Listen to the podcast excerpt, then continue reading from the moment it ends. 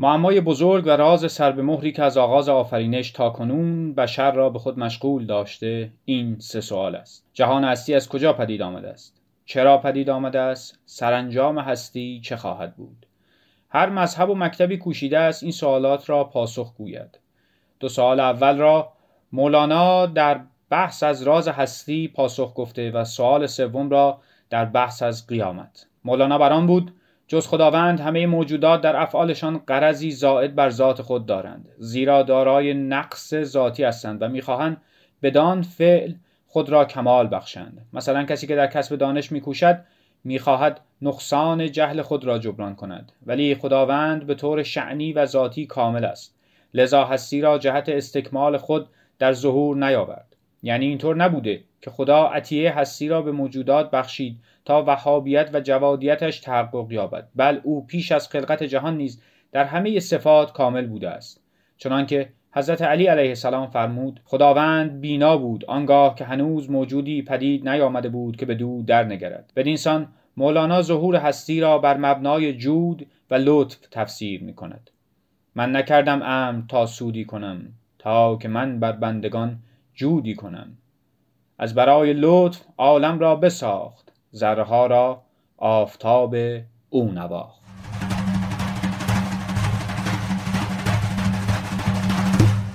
خانم ها آقایان سلام به قسمت پانزدهم فاروس خوش آمدید. منابع این قسمت همچون سنوات گذشته میناگر عشق اثر کریم زمانی صفحه 55 پله پله تا ملاقات خدا اثر عبدالحسین زرینکوب صفحه 126 و 127 قصص و احادیث مصنوی اثر استاد فروزانفر و در نهایت مصنوی معنوی مولانا جلال الدین محمد بلخی نسخه قونیه به تصحیح عبدالکریم سروش خواهد بود. من علیرضا صحافزاده به همراه سهیل سازگار این پادکست را آماده کردیم تا با شما و در کنار شما مصنوی معنوی مولانا جلال الدین محمد بلخی را بخوانیم. اما چه خواندنی؟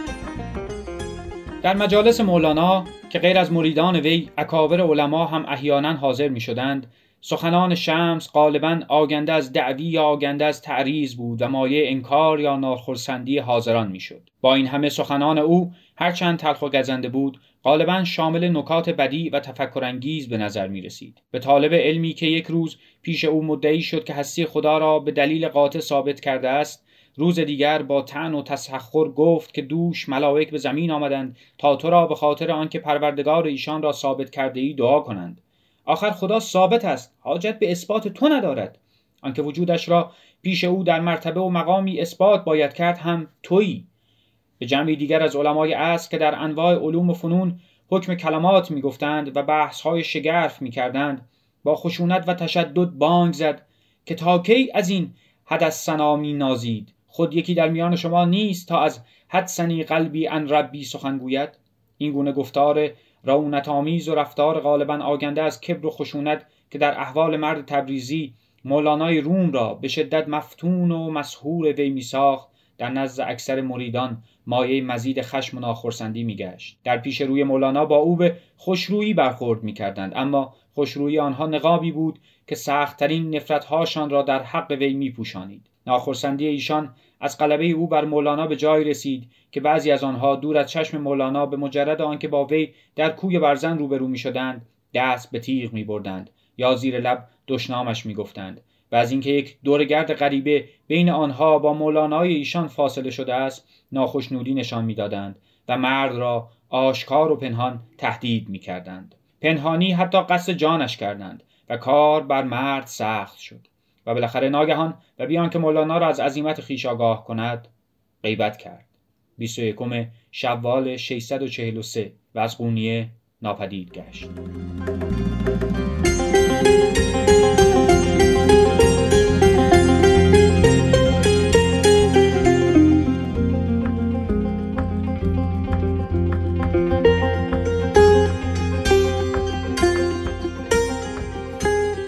بسیار خوب بازگشتیم تا با شما و در کنار شما مصنوی معنوی مولانا را با هم بخوانیم. اما چه خواندنی؟ آرزم خدمتون که دفتر اول رو به پایان گذاشته و این در واقع آخرین قسمتی است که ما در باره دفتر اول مصنوی معنوی مولانا صحبت خواهیم کرد. از بیت 3713 تا پایان دفتر اول یعنی بیت 4010 رو امروز با هم خواهیم خواند. این ابیات شامل یک داستان اصلی و سه خورده داستان هست که در واقع ابتدا با یک خورده داستان شروع میشه بعد یک داستان اصلی داره و بعد همینجوری میره جلو و یکی دو تا داست خورده داستان میاد توش و کار رو مولانا جمع می‌کنه.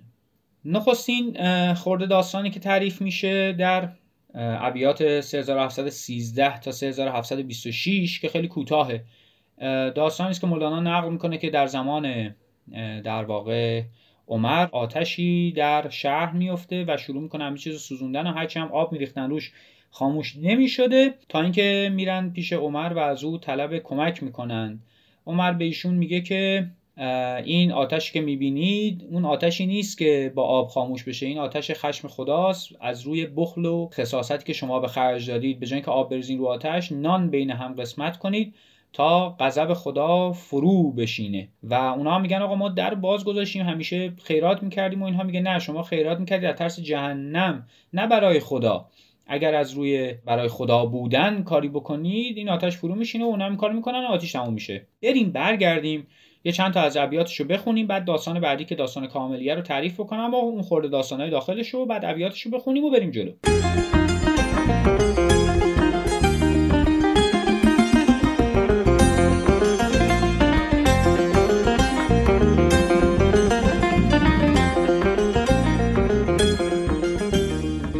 آتشی افتاد در عهد عمر همچو چوب خشک می‌خورد و حجر.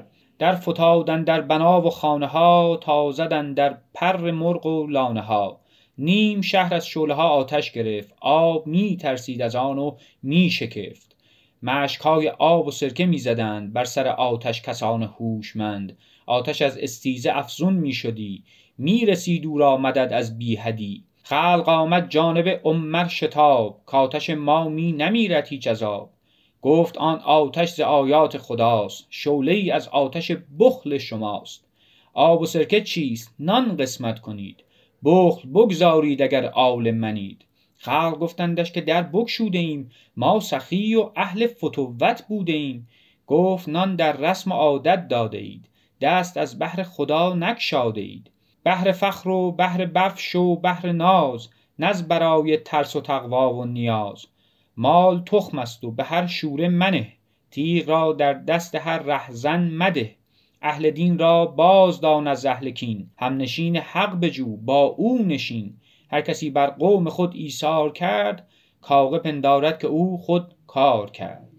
اهل آرزم خدمتون که به هر حال ایثار کنید. به خصوص الان که شرایط شرایط بسیار بسیار سخت و دشواری است. خوبه که تا جایی که میشه مهربان باشیم و گشاده دست.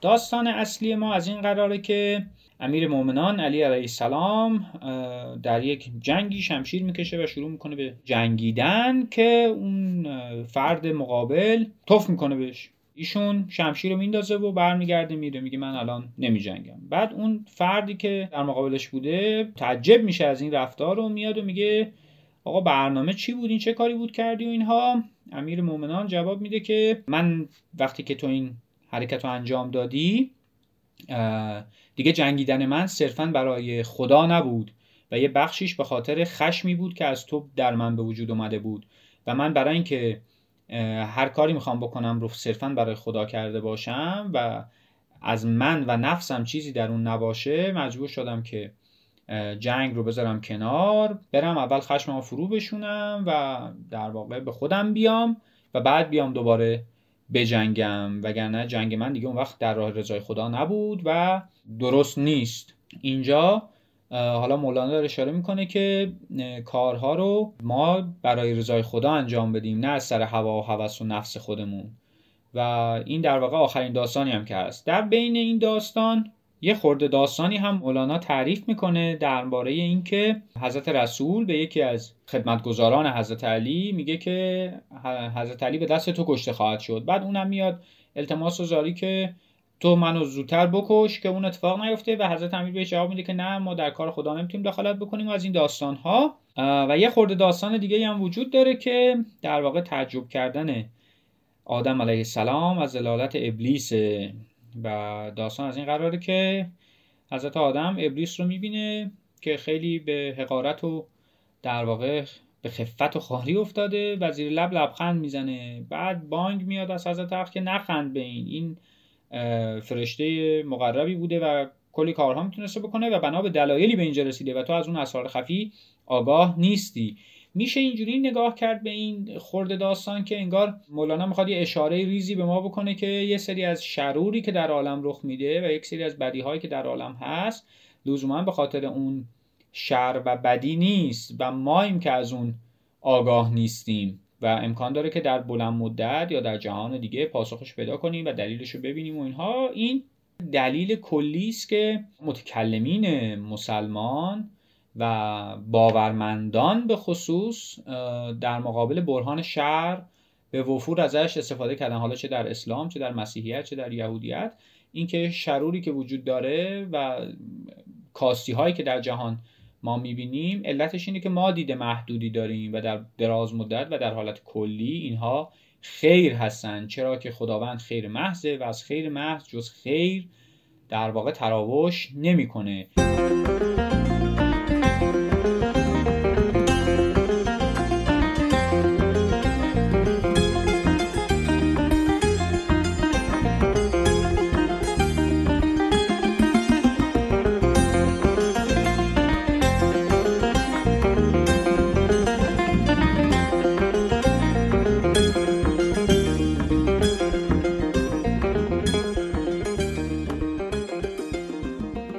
بازگشتیم که ابیات رو بخونیم پیش از اون عرض کنم خدمتون که این داستان در واقع خدو انداختن خسم بر روی امیرالمؤمنین رو آنطور که جناب استاد فروزان ذکر کردن گویا قبل از مولانا در هیچ معخذی یافت نشده. اما اون حکایت در واقع گفتن پیغمبر به یکی از خدمتکاران حضرت امیر که تو حضرت امیر رو خواهی کشت روایتی است که در کتب احادیث و طبقات صحابه نقل شده و در واقع مولانا هم احتمالا با استناد به همونها این روایت رو در مصنوی معنوی خودش آورده. ابیاتشون رو بخونیم بیشتر باش آشنا خواهیم شد. از علی آموز اخلاص عمل شیر حق را دان متحر از دقل در قضا بر پهلوانی دست یافت زود شمشیری برآورد و شتافت. او خدو انداخت در روی علی افتخار هر نبی و هر ولی. آن خدو زد بر رخی که روی ماه سجده آرد پیش او در سجدگاه. در زمان انداخت شمشیران علی کرد او اندر قضاش کاهلی. گشت حیران آن مبارز زین عمل از نمودن اف و رحمت بی محل. گفت بر من تیغ تیز افراشتی از چه افکندی مرا بگذاشتی؟ آن چه دیدی بهتر از پیکار من؟ تا شدی تو سوس در اشکار من. تا اینجاش که مشخصه دیگه. اولش که میگه از حضرت علی در واقع خلوص کار رو یاد بگیریم. این که کار رو صرفا برای رضای خدا انجام بدیم. چجوری؟ داستان رو می‌خواد تعریف کنه. میگه رفت به جنگه طرف اومد جلو آب دهان انداخت شمشیر انداخت و رفت. بعد طرف اومد دنبالش که برنامه چی بود؟ این چه کاری بود؟ کردی؟ و شروع می‌کنه حالا توضیح دادن و خب قبلش هم کلی اون آدم شروع می‌کنه حرف زدن در مورد حضرت علی که تو شیر خدایی و فلان و این داستان ها و چرا همچین کاری کردی و اینها. و خورده خورده میاد جلو عالم اون ابیاتی که جالبه رو من این وسط مسط ها می‌خونم. آن خطا دیدن ز ضعف عقل اوست. عقل کل مغز است و عقل جزو پوست. خیش را تعبیل کن نه اخبار را. مغز را بدگوی نه گلزار را. ای علی که جمله عقل و دیده ای شمه ای واگو از آنچه دیده ای. آن یکی ماهی همی بیند عیان وان یکی تاریک می بیند جهان وان یکی سه ماه می بیند به هم. این سه کس بنشسته یک موزه نعم. چشم هر سه باز و گوش هر سه تیز. در تو آویزان و از من در گریز. خب اینجا مولانا داره در واقع از حضرت علی تعریف می‌کنه و ازش می‌خواد که یه سری از اون چیزهایی که در علم ما نمی گنجه و ائمه بهش دسترسی دارن رو بگه و اینها و بعدم به این نتیجه می‌رسه که خب نمی‌تونه بگه و اونی که در واقع بگه از حد توان درک ما بیشتره و ما نمی‌فهمیم و کارو جمع می‌کنه و حالا میاد ابیات دیگه. میگه گفت من تیغ از پی حق می‌زنم. اینجا در واقع داره جواب حضرت امیر رو به اون فردی که در واقع باش میجنگیده توضیح میده. میگه گفت من تیغ از پی حق می‌زنم. بنده حقم نه معمور تنم. شیر حقم نیستم شیر هوا. فعل من بر دین من باشد گوا. سایهیم کت خداام آفتاب. حاجبم من نیستم او را حجاب. آنکه از بادی رود از جا خسی است. زان که باد ناموافق خود بسی است. باد خشم و باد شهوت باد آز. برد او را که نبود اهل نماز. کوهم و هستی من بنیاد اوست. ور شوم چون کاه بادم یاد اوست. جز به باد او نجنبد میل من نیست جز عشق احد سر خیل من. چون در آمد علتی اندر قضا تیغ را دیدم نهان کردن سزا. دیگه داره جواب میده دیگه میگه من چون یه علتی غیر از علت خواست خدا در کارم داشت دخیل می‌شد تیغ انداختم دیگه با تو نجنگیدم.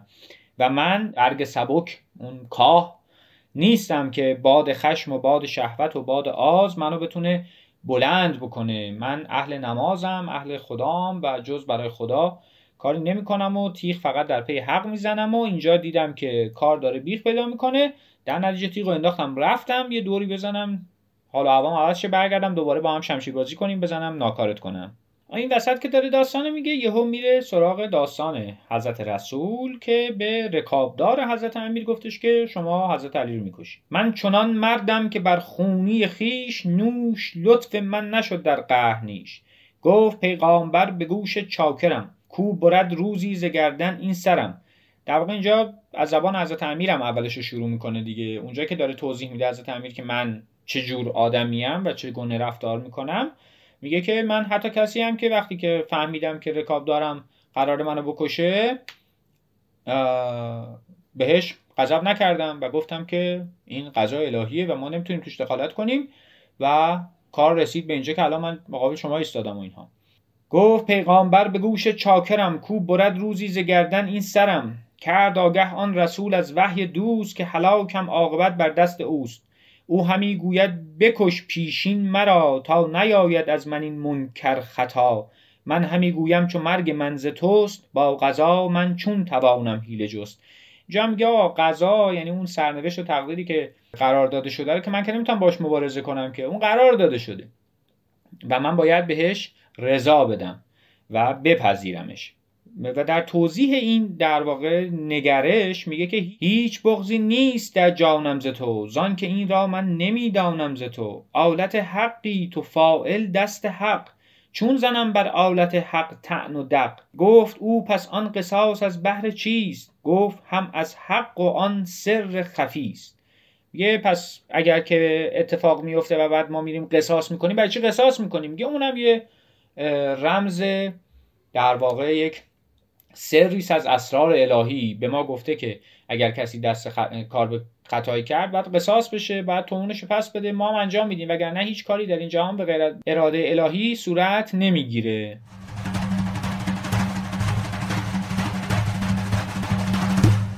این خب سوالیه که همیشه مطرح بوده دیگه. اگر قضا و قدر هست اگر جبر در جهان حاکمه پس این رفتارهایی که می‌کنیم و قانون و دادگاه و بگیر و ببند و احکام الهی و فقه و اینها. پس به چه دردی میاد؟ ما که جز کاری که خداوند بخواد انجام نمیدیم. و جز اراده اون اتفاق نمیفته. پس اینا برای چیه؟ اینجا مولانا یه جواب میده میگه اون قوانینی که حالا در شریعت اومده و بعدا در قانون حالا یه سری قانون گذار پیاده سازی کردن. هم یکی از در واقع اسرار خفیه است. از ما خواسته در عین اینکه تن به قضا و قدر بدهیم این قوانینی هم که گفته رعایت کنیم. حالا ما رعایت می‌کنیم دیگه. بعدا بریم اونور ببینیم چه خبره. آرزم خدمتون که سرتون رو درد نیارم. از اینجا رد میشه مولانا. اون داستان ماجرای حضرت آدم و ابلیس رو میگه. چشم آدم بر بلیسی کو شقیست. از حقارت و زیافت بنگریست. خیش بینی کرد و آمد خودگزین. خنده زد بر کار ابلیس لعین. بانگ برزد غیرت حق کی صفی؟ تو نمیدانی ز اسرار خفی. پوستین را بازگونه گر کند کوه را از بیخ و از بن برکند.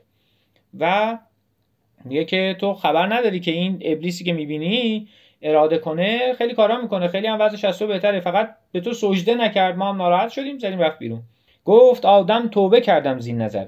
این چون این گستاخ نندیشم دیگر. آدم هم میگه آقا من توبه کردم دیگه اینجوری گستاخ نمیشم خودخواهی نمی‌کنم. اونجا که میگه خیش بینی کرد خودخواهی کرد. میگه آقا من اشتباه کردم دیگه خودخواهی نمی‌کنم خود بزرگ بینی نمی‌کنم فکر نمی‌کنم خبریه من آدمم اون ابلیس خاک بر سرش. نه اون مسئله یک مسئله دیگری است و من از اون اسرار خفی آگه نیستم و از این به بعد سعی می‌کنم مراعات کنم.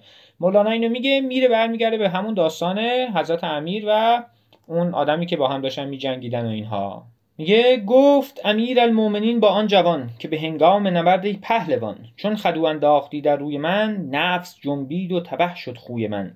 نیم بهر حق شد و نیمی هوا شرکت در کار حق نبود روا.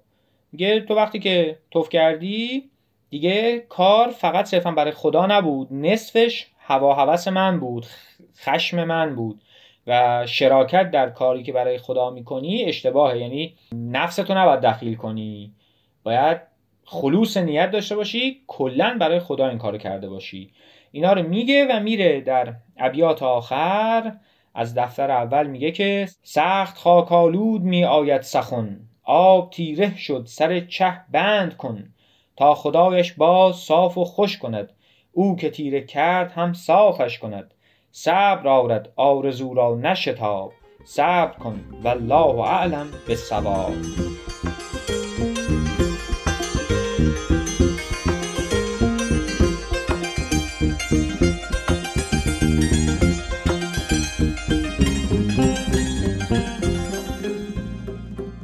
سه بیت آخر در واقع پایان گذاری مولانا بر دفتر اول بود و میگه که برای اینکه به دفتر بعدی بریم و بتونیم داستان همون ادامه بدیم بعد یکم صبر کنیم تا دوباره در من جوشش اتفاق بیفته حالا داستانهایی بتونم بسازم و اینا که این اتفاق از دفتر اول به دفتر دوم یه چند سالی هم طول می‌کشه. چرا که نویسنده اینها همونطوری که اگر در قسمت های قبلی خاطرتون باشه یه مشکلی براش پیش میاد اینه که الان نمیگم سر موقعش میگم و به خاطر همین دفتر رو تعویق میفته.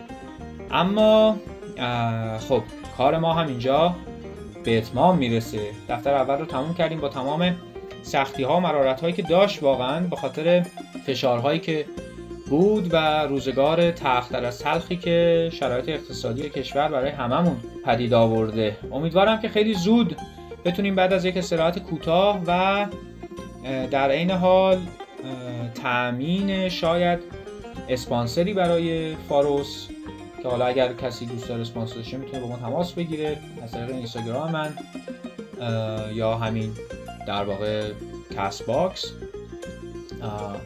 ما اگر بتونیم اسپانسری بگیریم که حالا شرایط راحتتر پیش ببریم اگر نه که استراحتی بکنیم و ببینیم چگونه است و دفتر دوم رو به زودی با شما شروع کنیم به خواندن. اما چه خواندنی؟ تا اون موقع فعلا خدا حافظ مراقب خودتون باشید.